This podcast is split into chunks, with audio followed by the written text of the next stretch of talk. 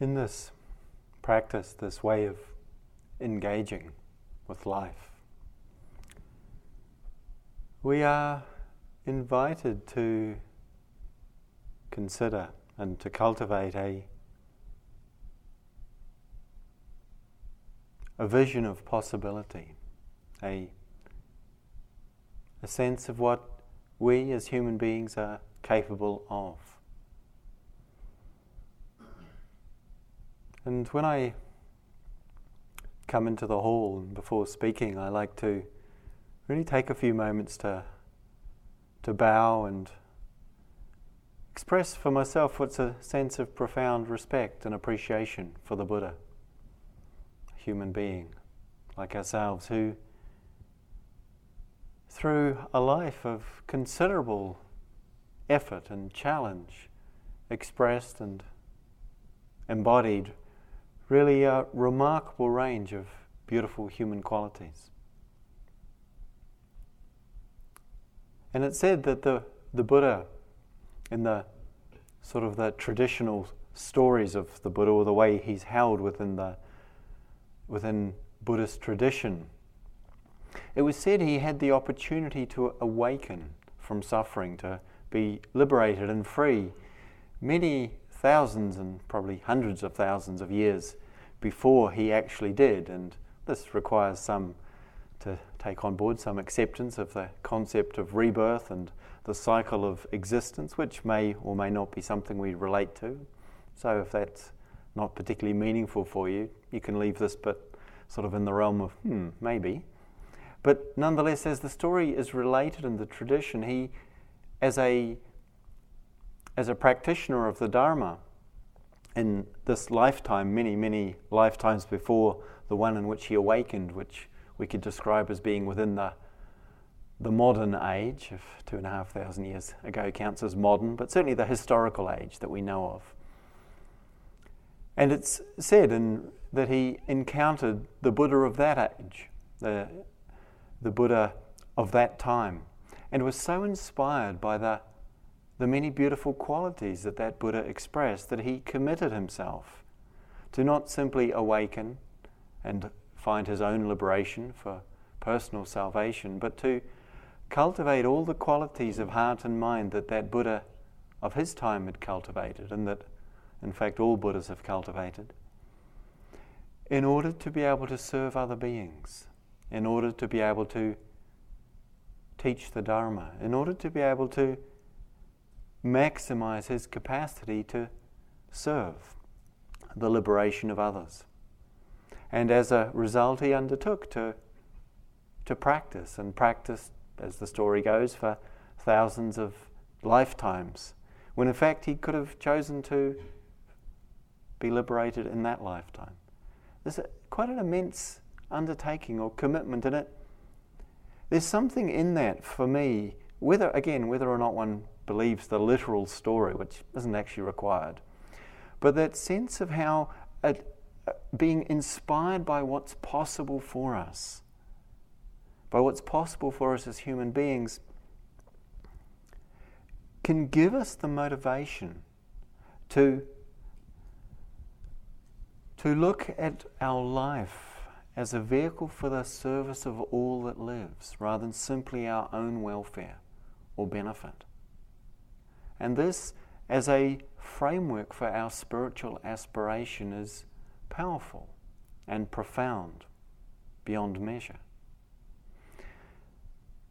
And what I'd like to speak about this evening are the qualities that the, the Buddha cultivated and developed through his many lifetimes, which he brought, brought to full fruition in his final lifetime. And in that fruition, came to be the self awakened Buddha.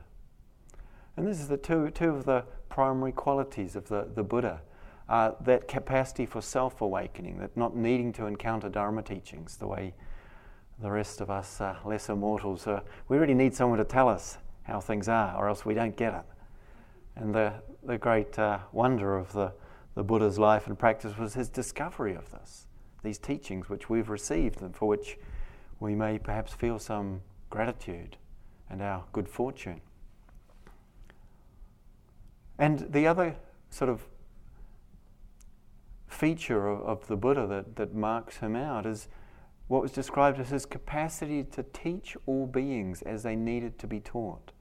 This is very important, both because he was the perfect teacher, he was able to found a teaching and a, a, a Dharma um, transmission that has sustained through thousands of years.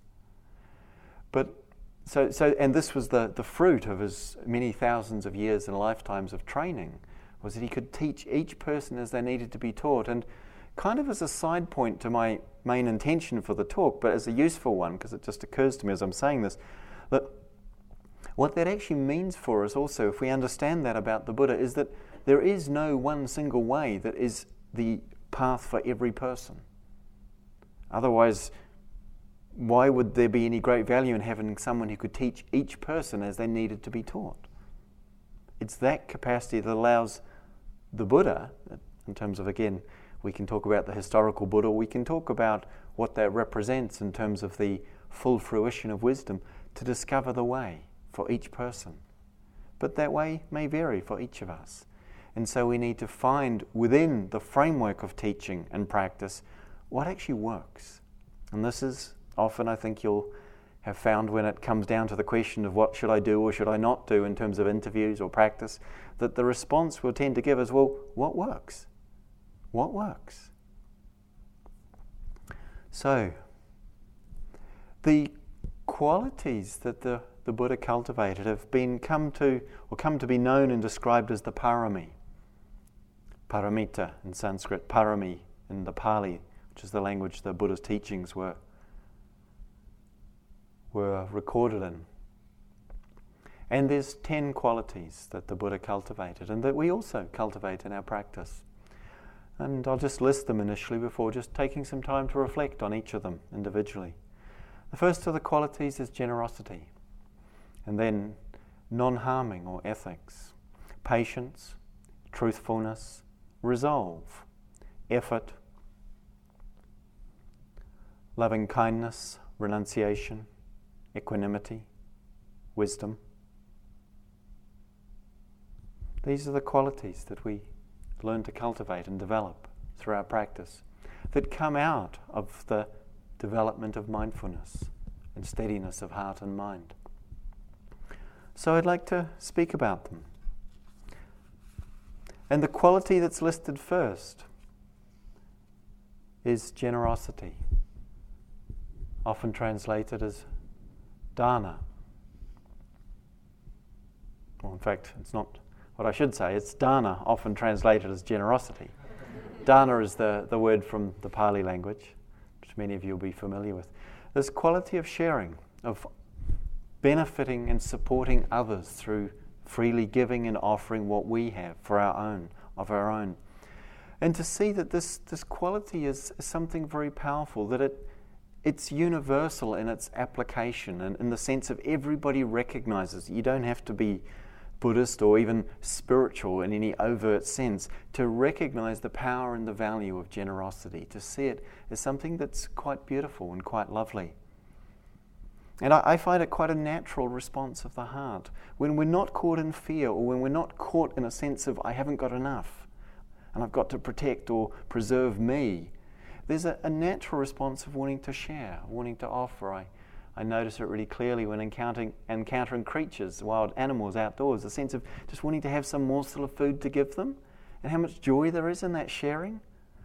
And it used to be the case that often uh, the chickadees would be, the little birds would get trained to come and eat seeds out of yogis' hands. I don't know if any of you do it these days, but um, just that sense of how much delight there is in the offering of a little food to a creature. And of course, if it doesn't take it out of your hands, you can put it on the snow and it'll enjoy it just as much. That sense of there's something really quite lovely about that. I remember traveling in India being struck by the delight that people who had so much less than I had took in offering me some of what they had in the way of simple food or drink, and how it was actually hard for me sometimes to receive it, but actually really important to be able to, because for them, this was something beautiful and noble, and to really allow them to give. to cultivate this, this quality that's so beautiful, so powerful. It honors our interconnectedness when we share with others. And so it brings us into contact consciously and tangibly in terms of action with something that's fundamentally true, but which we easily and often lose contact with or conscious contact with our interrelatedness. That expresses it quite naturally. And it also has a way of of coming back to us and sometimes ways we couldn't predict. So just to share a little story about this, there's a a spiritual community called Lama Foundation in Taos, New Mexico. That a number of people who've been connected with IMS over the years have had contact with, and it's not specifically Buddhist in orientation, but has very open and wonderful uh, spiritual practice and exploration taking place there. And about 15 years ago, I think it was, they had a they had a tragic accident and, uh, well, tragic. They, they had a fire that destroyed much of the premises and no one was hurt. But after that took place, I heard this story from someone who lived there. And this person had had with a very dear friend of theirs been out shopping in some little pueblo in the somewhere in New Mexico and found these, but the two of them together found these two exquisitely beautiful ceramic bowls. And so they bought them and each had one, and they were just really possessions that gave them a lot of joy and a lot of love. And the woman who I heard the story about, she said that her friend, at some point after they'd had these beautiful bowls, had broken her bowl. And she was distraught, the loss of this really precious, beautiful thing. And so the friend who lived the Lama Foundation thought, she just somehow in her heart there was a sense of, okay, I'll give her my one. And she did. This was a few weeks before Lama Foundation burnt down, and everything was lost. Everything that these people had, no one was hurt, but everything that they treasured pretty much was destroyed. And she reported her amazement and delight when, not long after they had come back to the, to the grounds to t- try to salvage what they could there, her friend walked back up the hill and gave her the bowl. And she said, You know, I realize that the only reason I have this is because I gave it away. Something really profound and important in that understanding. When we give something away, the, the goodness of that is actually something we receive way beyond what it is we've given.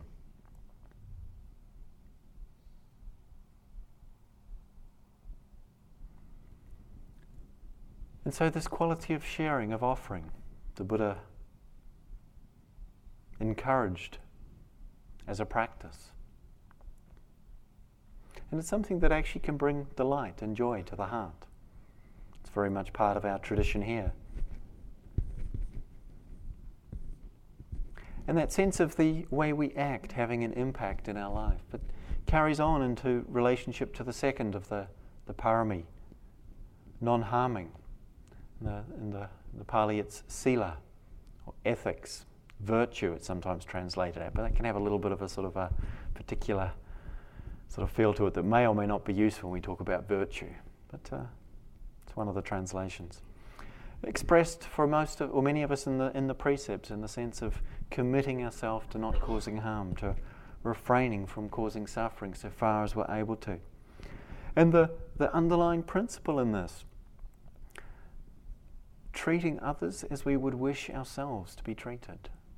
And this is a principle, again, found in many spiritual traditions. It's not just some sort of something in the Buddha Dharma.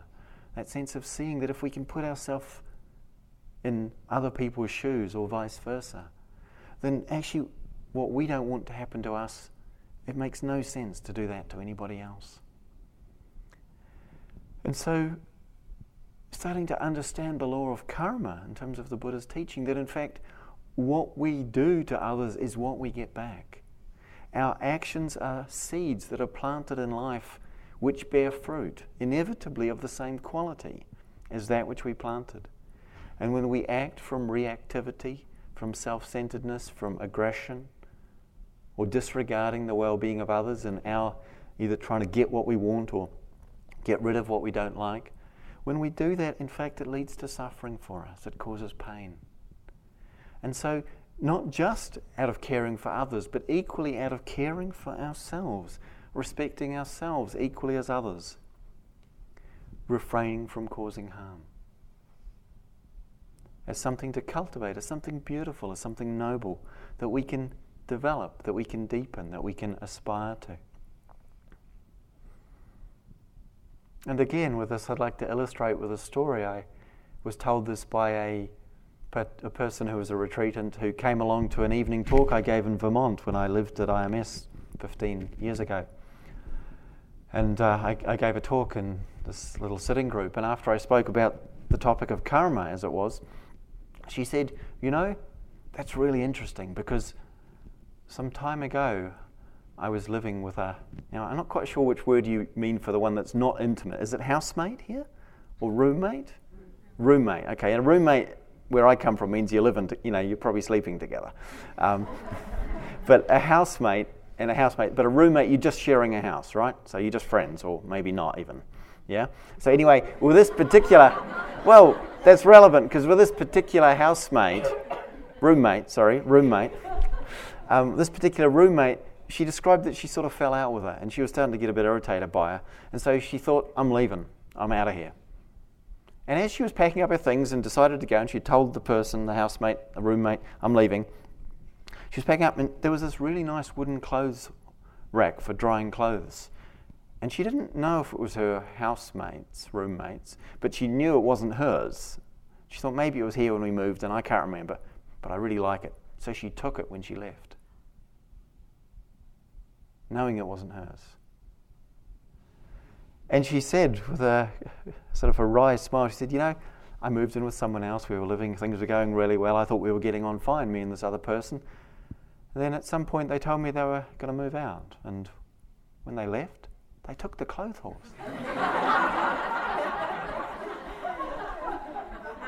and it was like, you know, it's not always quite that literal. but it works that way. It works that way. And in the Dharma teachings, we can reflect on the fact that, in fact, or the, the truth that it's our intentions and our actions that are are our true possessions. The things that come with us is that which we've cultivated through our actions, through our wholesome intentions, through our expressions of kindness or, or non harming and other qualities. Through, through this way, we actually, this is what comes with us in life. And if we're to believe the tradition, the way it teaches, beyond this life. Nothing, everything gets left behind. But that which we've cultivated in the heart, the qualities that we've nourished, they seem to flow through.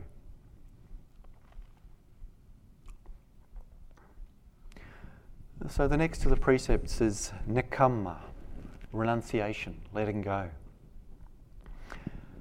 And this is one that sometimes for Westerners we can find a little bit of sort of disinclination towards getting enthusiastic about this one. Sort of renunciation, it sounds like deprivation or sort of having to do without. And doesn't that suffering? Aren't we trying to get away from suffering? And doesn't having more nice things actually reduce the suffering? And yet, it's not about deprivation, it's not about somehow forcing ourselves to do without, but seeing that because we're not in control of experience, we're constantly in a situation where we have to make do without the thing that we might wish to be there. It happens all the time. And learning what this quality has to offer us and what teaching it has to offer us letting go, renunciation, nekkhamma, this is actually the basis of contentment. And from contentment comes peace. Contentment, that sense of with what I have, I can be okay. It'd be nice to have some other things, sure. But with what I have, I can be okay. that simple sense of letting go. I don't need it to be different than this to be okay. And we get a sense of that as we practice, as we learn to see it's my mind, my body, my experience. It's not always as I wish it to be, but actually I can be okay with this. And more than just contentment, there's actually something quite delightful that arises as we st- deepen into and start to understand this quality.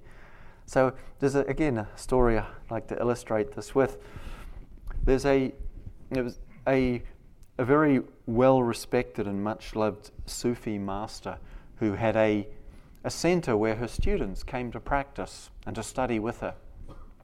And she was much loved and respected, but she was also known for her stern discipline and her requiring her students to really step up to the mark. And she was always speaking to them about the importance of simplicity, of renunciation, of just making do with, you know, very simple, basic, you know, this would be a palace compared to the conditions they practiced in. And yet her students noticed that every Saturday on market day she'd go down to the market. They weren't allowed to. But she'd go down to the market, spend all day there, and come back with this big smile on her face. and after a while, one of her students plucked up the courage to ask her. He said, You know, you've told us about the importance of simplicity and renunciation, and that true satisfaction doesn't come from material things and possessions and all that. And we understand this is true and important, but we see that every day on Saturday, every Saturday you go down to the market and you spend all day there and you come back so bright and beaming. And we don't understand. Please explain to us. And so the, the teacher, she says, You know, I go down to the market every Saturday and spend all day there because it gives me great joy to see all the things I am happy without. to see, to know all the things we can be happy without. It's like, what a relief, really. There's a lightness in that. It just the weight lifts off the heart. It's, oh, actually, I don't need all those things.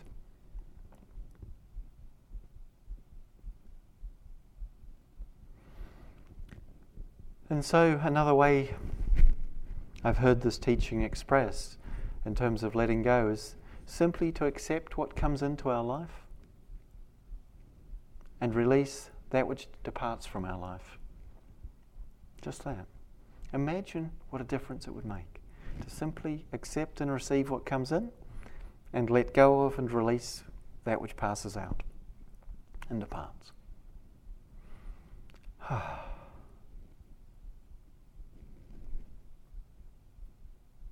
In some ways, this is the whole practice. To the degree that we can let go, to that degree we find peace. And as Ajahn Chah said, who I think uh, Heather mentioned, he's a great teacher, he once observed, let go a little and you'll know a little peace. Let go a lot and you'll know a lot of peace. Let go completely, and you will know complete peace and freedom. Your struggles with the world will have come to an end.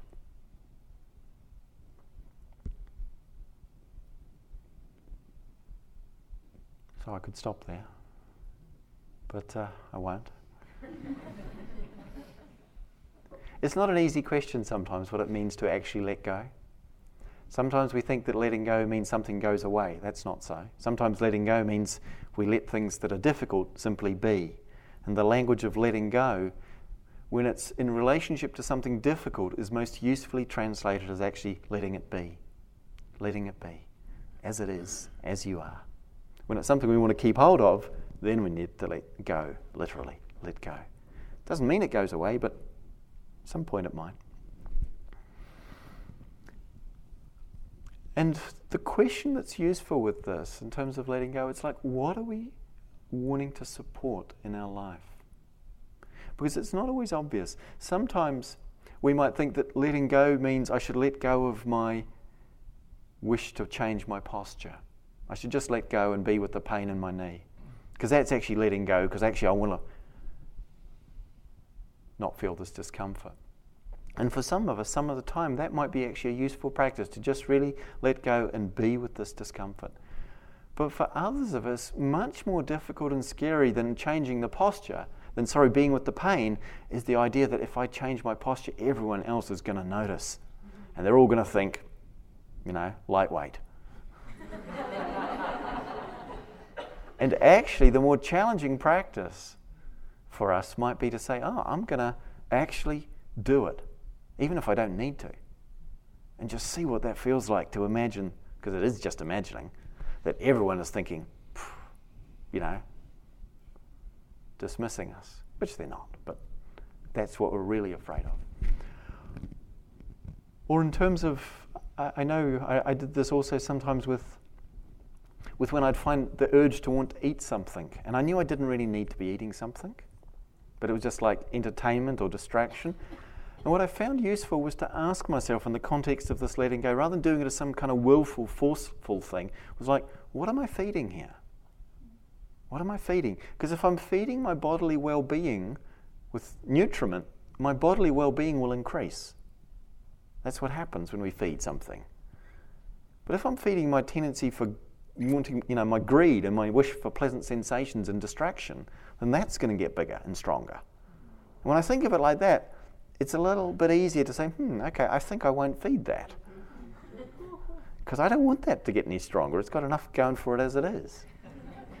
Yeah?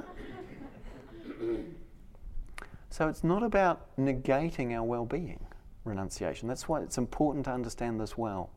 It's not somehow authority or encouragement to negate our looking after our well being, but to understand what the real looking after our well being is, what that entails.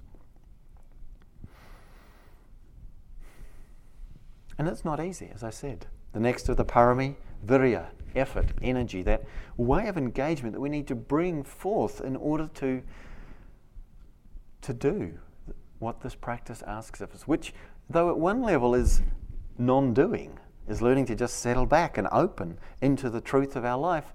The strength of our habits and patterns are so compelling and well established that it actually requires considerable effort to not do all those things that we habitually do.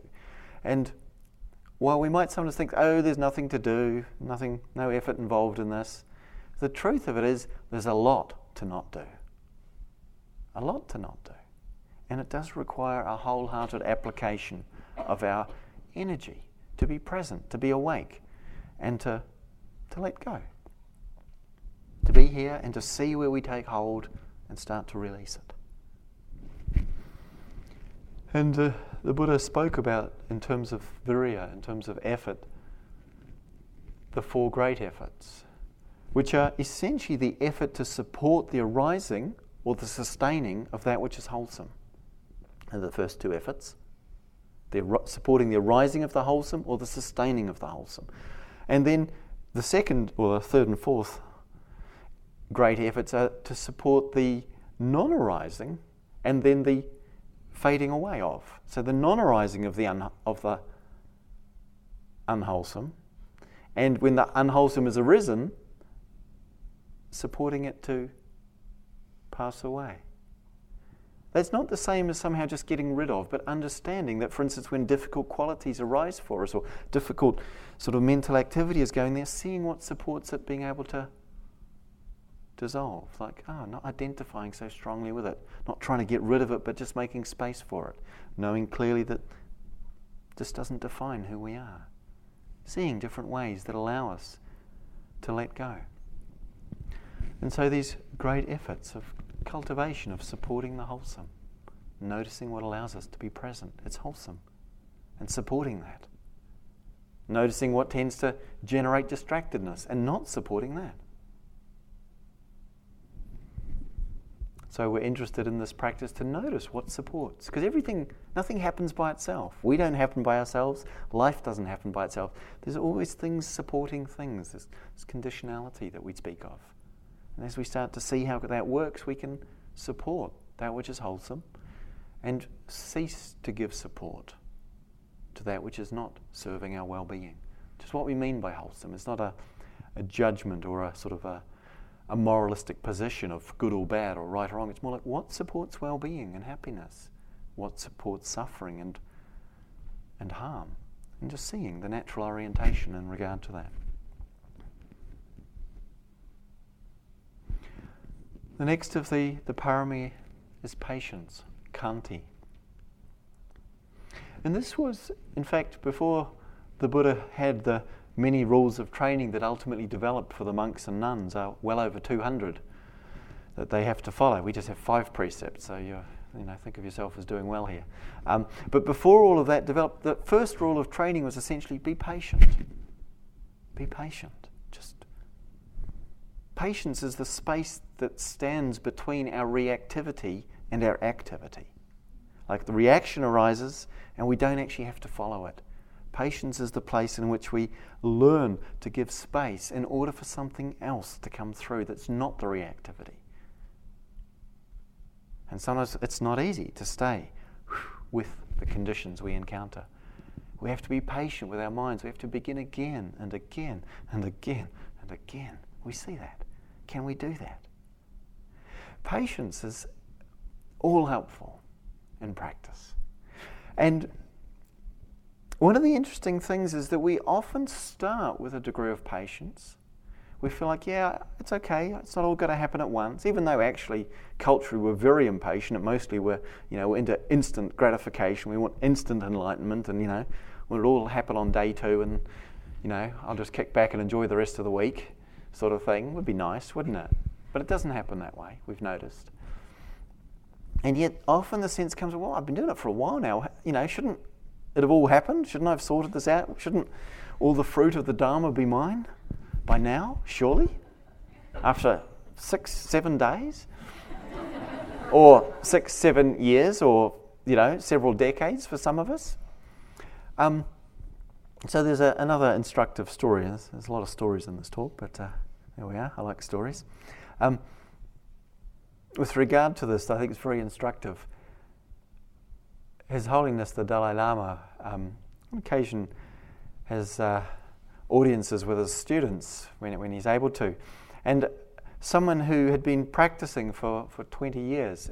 So he wasn't technically directly a student of His Holiness, but as a practitioner in that, that tradition, um, had the opportunity for an audience with, with the Dalai Lama. And he was so excited. So, and he, and he, he came, came to His Holiness and he said, Oh, I, am so, so glad for this opportunity. Thank you. He said, I want to tell you about my practice because you know, I've been practicing for 20 years. And there's all these difficult things that just keep happening. He says, oh, there's, you know, my mind and my body and the, this goes on and that goes on and it's just, oh, I just don't know what to do. I just don't know what to do. And His Holiness, you know, it's reported, sort of listened. He said, yes. Mm. He says, yeah, it sounds like a lot of really difficult things. He says, you know, it's like that in the early years of meditation. and it's like the first 20 years, of the early years, can you feel the sense of relaxation that invites? It's like, oh, yeah, we're still learning, huh? We're not sort of demanding ourselves to have got somewhere else. And that doesn't mean we need to set up some idea that somehow the fruit of the practice is a long way distant from where we are or a long way down the road. It's not about that. It's about that quality of openness to where we are that actually brings us very close to the immediacy and the possibility that is actually right here. That isn't about time or duration at all. But even with that immediacy, we nonetheless have the need for patience in the face of the reality of our bodies as they age. The Buddha spoke about, you know, the, the way that the body as it ages. He talked about his body like a a cart held together by leather straps. Sort of, you know, get this sort of, sort of flapping and banging and not really working that well anymore when he was heading into his 80s. And it's like, wow, yeah, we need patience no matter how much wisdom we have, how much realization we have. Patience is still going to be asked of us, not least because even if we might be really wise, look at all the people around us. Gosh. There's that great saying, you know, how does it go? Those of you who think you know everything are starting to irritate those of us who do.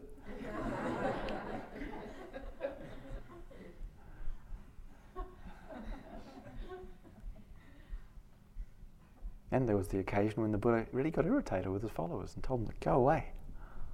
Very interesting how that happens, even for fully enlightened beings.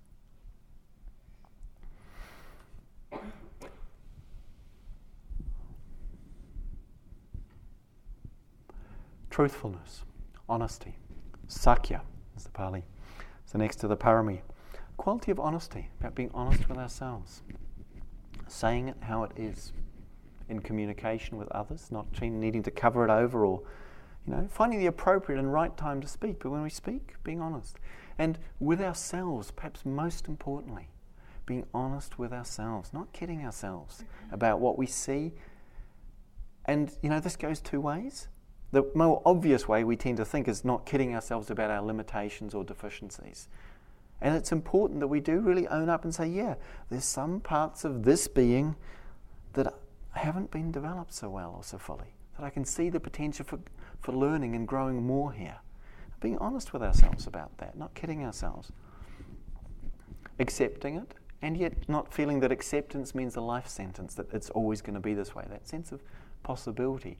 But being honest with that, for many of us, is actually the easier form of honesty.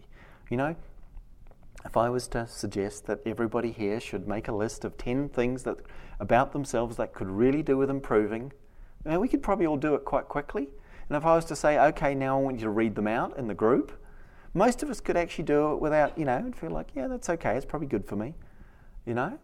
But imagine if I said to you, okay, list 10 things about you that are really good, well developed, beautiful, noble, and precious. Even the idea would be terrifying for some of us. And the practice, the act of writing them down would be really painful. And if I then said, okay, now read them out in the group, it would be beyond what we could contemplate doing. Really interesting how that is, huh?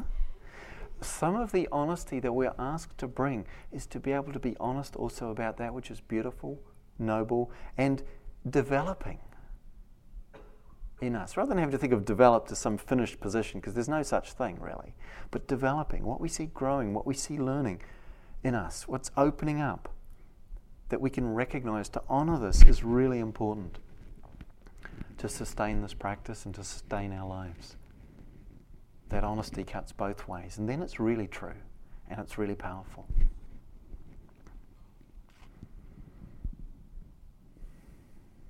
And then the sense of aligning our life with the truth of things. This, if we wish to discover, if we wish to realize what is true, we wish to awaken to the truth of life, we need to live that as far and as fully as we can.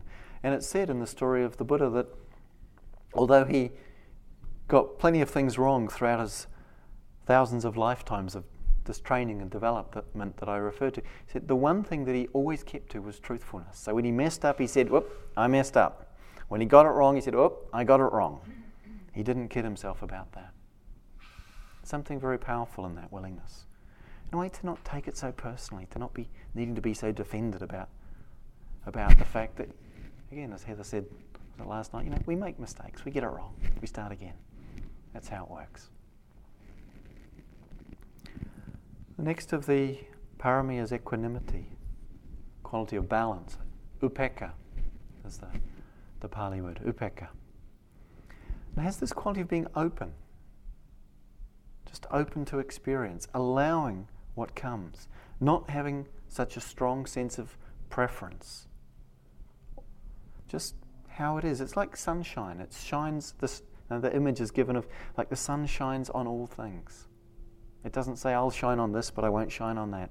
When the sky is clear, the sun shines on all things. And equanimity is equally that that quality that's not distant. And this is important because we sometimes think of equanimity or sometimes the language of detachment is used as a synonym for, synonym for that. And it's not really so useful, I think, because it suggests a distancing or moving away. More useful and rather beautifully expressed by one teacher, Tibetan Lama, was equanimity is to be equally near to all things. And I really love what that sen- the sense of what that evokes. It's like to be equally near, to be willing to be right there with all things. Not saying I'll be close to this, but I don't want to be close to that. someone was reporting in the interview today, seeing how that there was something going on in their experience, mental activity, while walking outside and wishing, I wish the mental activity would stop so I could enjoy how beautiful it was.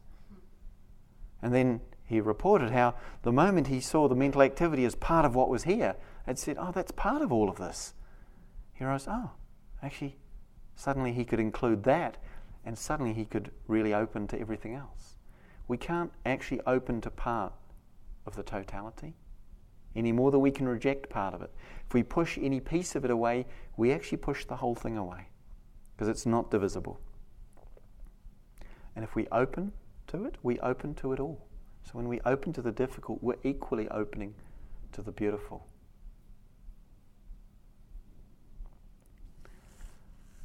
This quality is not easy for us. It's something that we struggle to, to find our way into.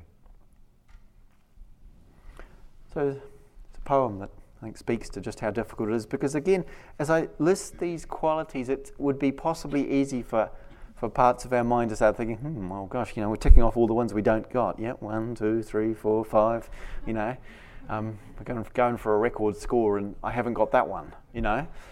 But there's always these, these qualities are there as seeds and they develop. And in terms of this one, there's a, there's a lovely poem that I like to share. Um, it's entitled If.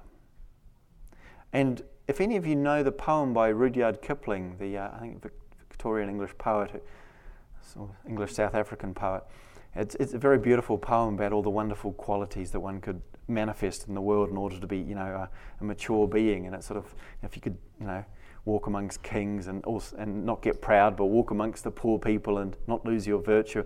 All these wonderful qualities, and it finishes off. And if in the end you could do all this, you'll be a man, my son, sort of, you know, very grand. It was not that poem. but, but if you know that poem, and that's why I explain a little bit, you, you understand this poem, I think, more, or you can appreciate it more fully. So it's entitled If. If you can sit quietly after difficult news. If in financial downturns you remain perfectly calm. If you can see your neighbours travel to fantastic places without a twinge of jealousy if you can happily eat whatever is put on your plate, if you can fall asleep after a day of running around without a drink or a pill, if you can always find contentment just where you are, you are probably a dog.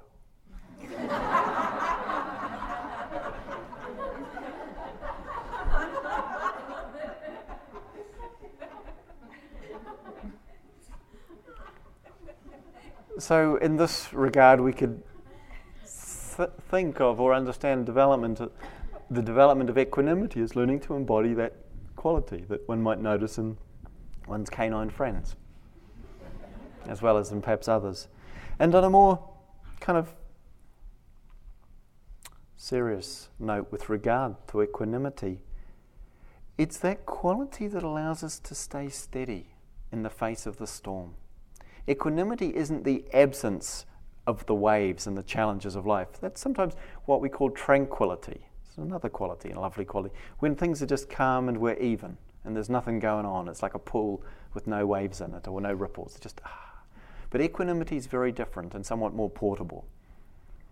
Equanimity is the quality or the ability to actually be so rooted in the truth of where we are that we don't get blown over by the waves that come. And just like the, the image that I would use is like a yacht or a sailboat in the ocean, which has the keel, that, that piece of wood or that part of the structure that is sticking deep into the water. And although the waves and the wind and the current strike the boat, because it's got that deep keel, it doesn't get knocked over or capsized or turned around, losing its direction.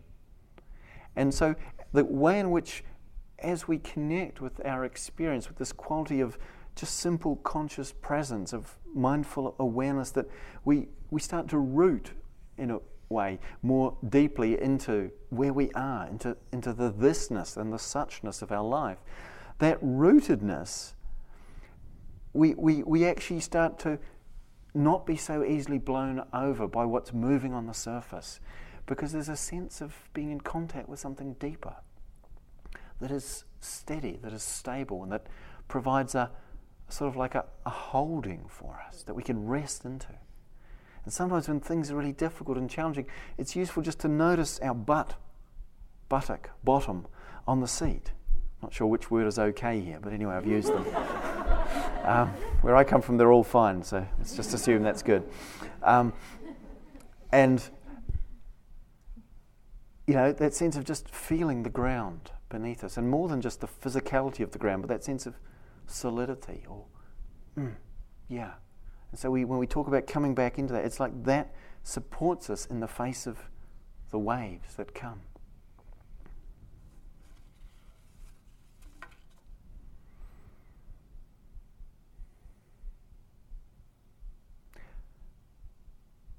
So the next of the qualities is adhitthana, resolve or determination. And I like the word adhitthana. There's something about it that just has a quality that's very much in line with what the word is expressing. Adhitthana, I get the sense of sort of a, something very clear and strong and upright in that word, adhitthana. And it's the ability and the quality that allows to commit and sustain in the face of challenges. That, that quality of clear intention backed up by commitment that says, Yes, I will stay with this that is of value, that is of importance, that is precious, even in the face of the challenges that come to us. So it, it allows us to stay present in the face of that which we would otherwise say, No, I'm out of here. That's enough for me. Thank you. But there's a there's a, this, this, that's why it's this very upright quality. And in the story of the Buddha's life and particularly his awakening, there's a, there's a point and a moment which in, is, is, it's really the, the full fruition of this quality in his life and his journey, where he comes after years of practice and struggle that hasn't borne the fruit he was seeking. He comes to sit underneath the Bodhi tree, and as he sits down there, he says, taking his seat, he says, I will not move from this place until I have realized that which can be realized by human endeavor. He says, I will not move from this place. Though my blood run dry, though my bones turn to dust, I will not move until I have realized that which can be realized by human endeavor. And there's something in that which, when I repeat it, that says, I will not move. That I, I, I feel sometimes a shiver in my body, the sense of the quality in that. Just no messing around. And it's said that on that night he faced immense challenges, but he stayed there. Until with the dawn, awakening, enlightenment dawned within him. That doesn't mean you have to nail yourself to your cushion. Because it's not about a physical location in terms of, I'll stay here. It's like that sense of commitment and wholehearted, unwavering dedication to the direction and the path of one's life. And the commitment we're asked to make, that we might be inspired by the Buddha with regard to, is the sense of the turning to face life directly rather than turning away from it. Not shying away, not shrinking away, but yeah, I want to turn and face this life. And I'm not going to move away from that.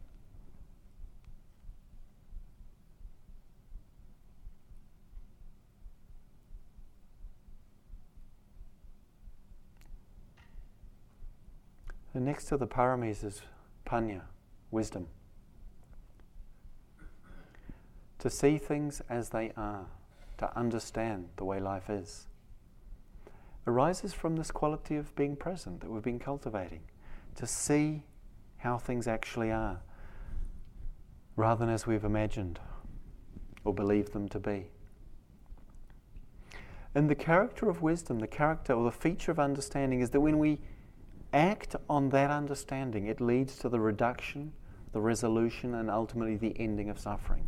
This is the character of wisdom, of true understanding, of seeing what is true.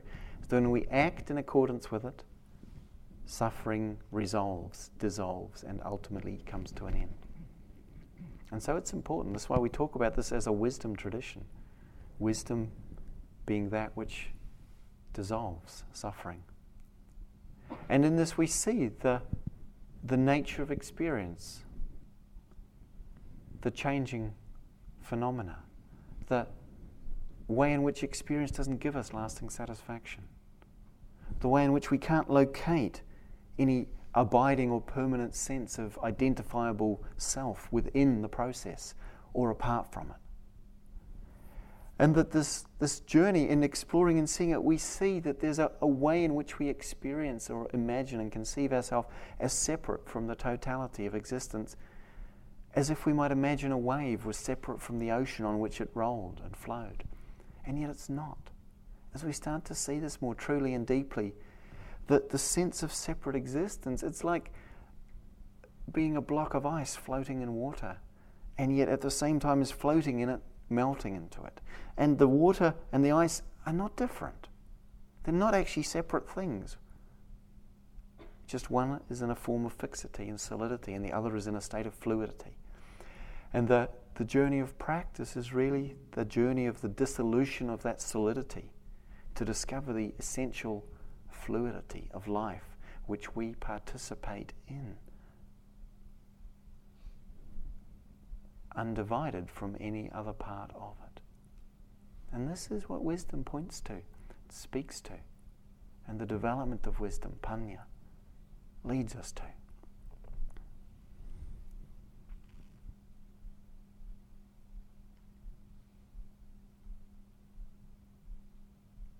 And in that deepening of wisdom, the, the unmediated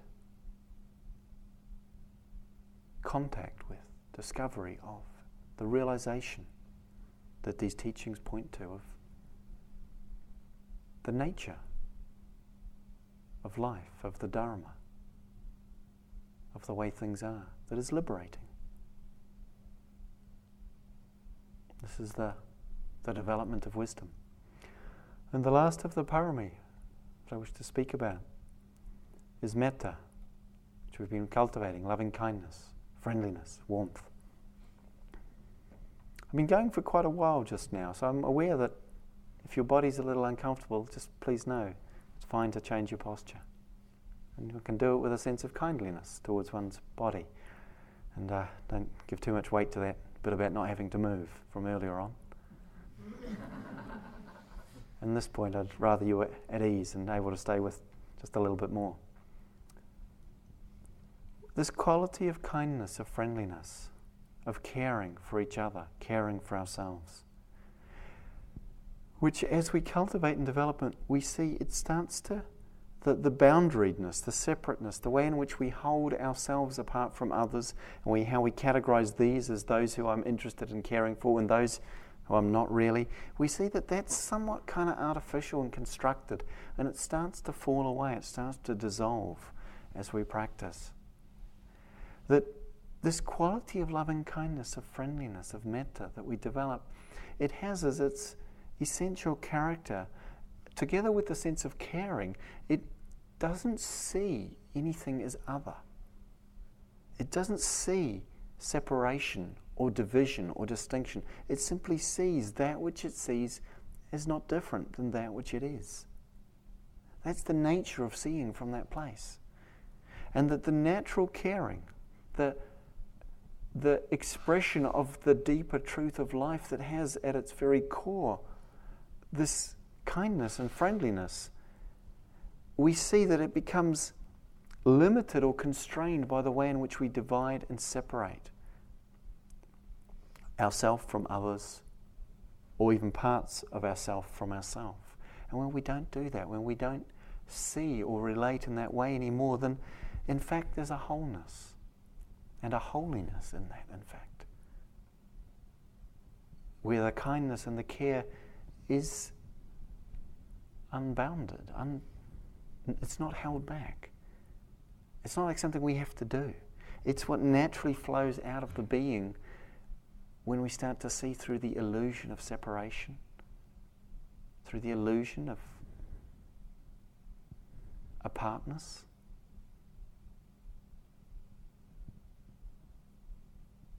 And in this, what we can find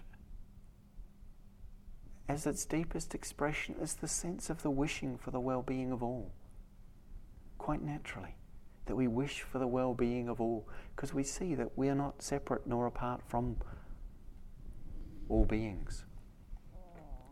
And that the, the sense of the aspiration of our practice, which I touched on at the beginning, that sense of practicing not just for our well being or our liberation, but for the liberation of all beings that this starts to carry and guide the journey of our lives, the journey of our practice. And this is the, the fullness of the fruition of, of loving kindness, which includes within it that sense of caring and compassion for all beings.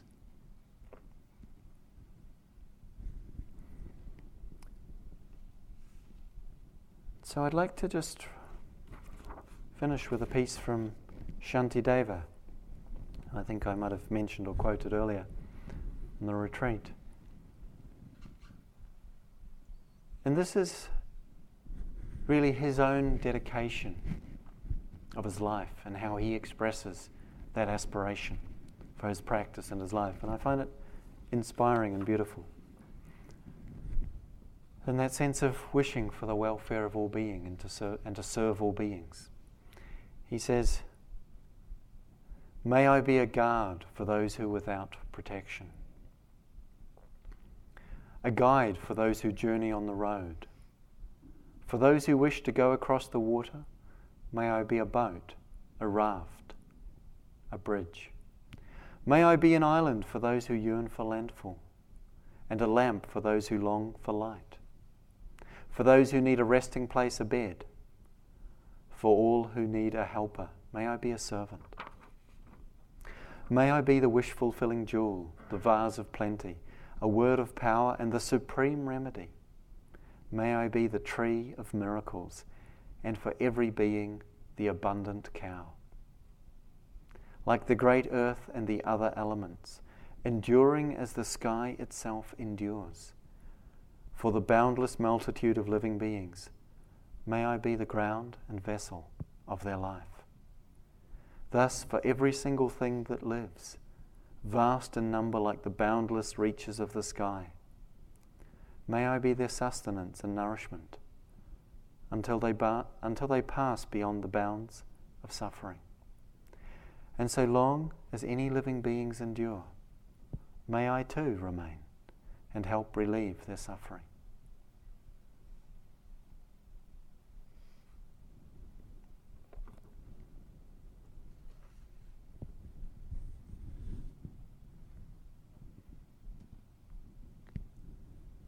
So let's sit quietly together for a few moments.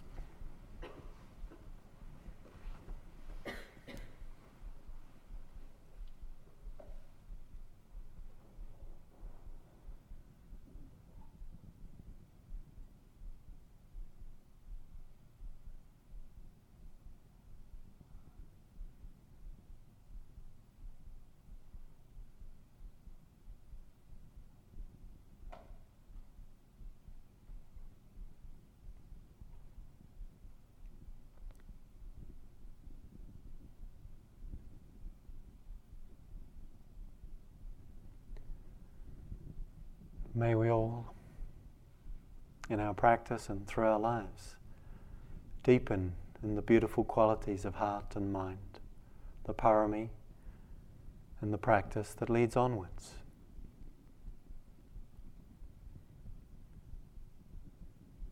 To freedom, to peace, to the boundless care and kindness for all.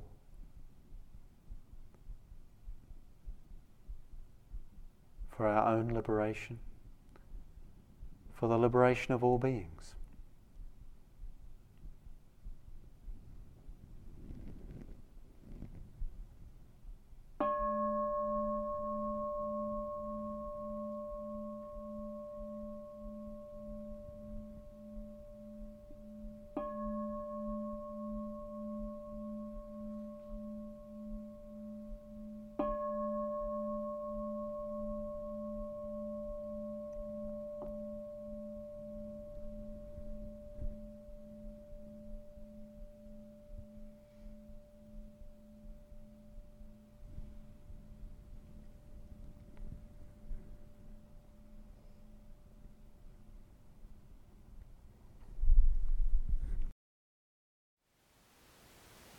Thank you for listening. To learn how you can support the teachers and Dharma Seed, please visit dharmaseed.org slash donate.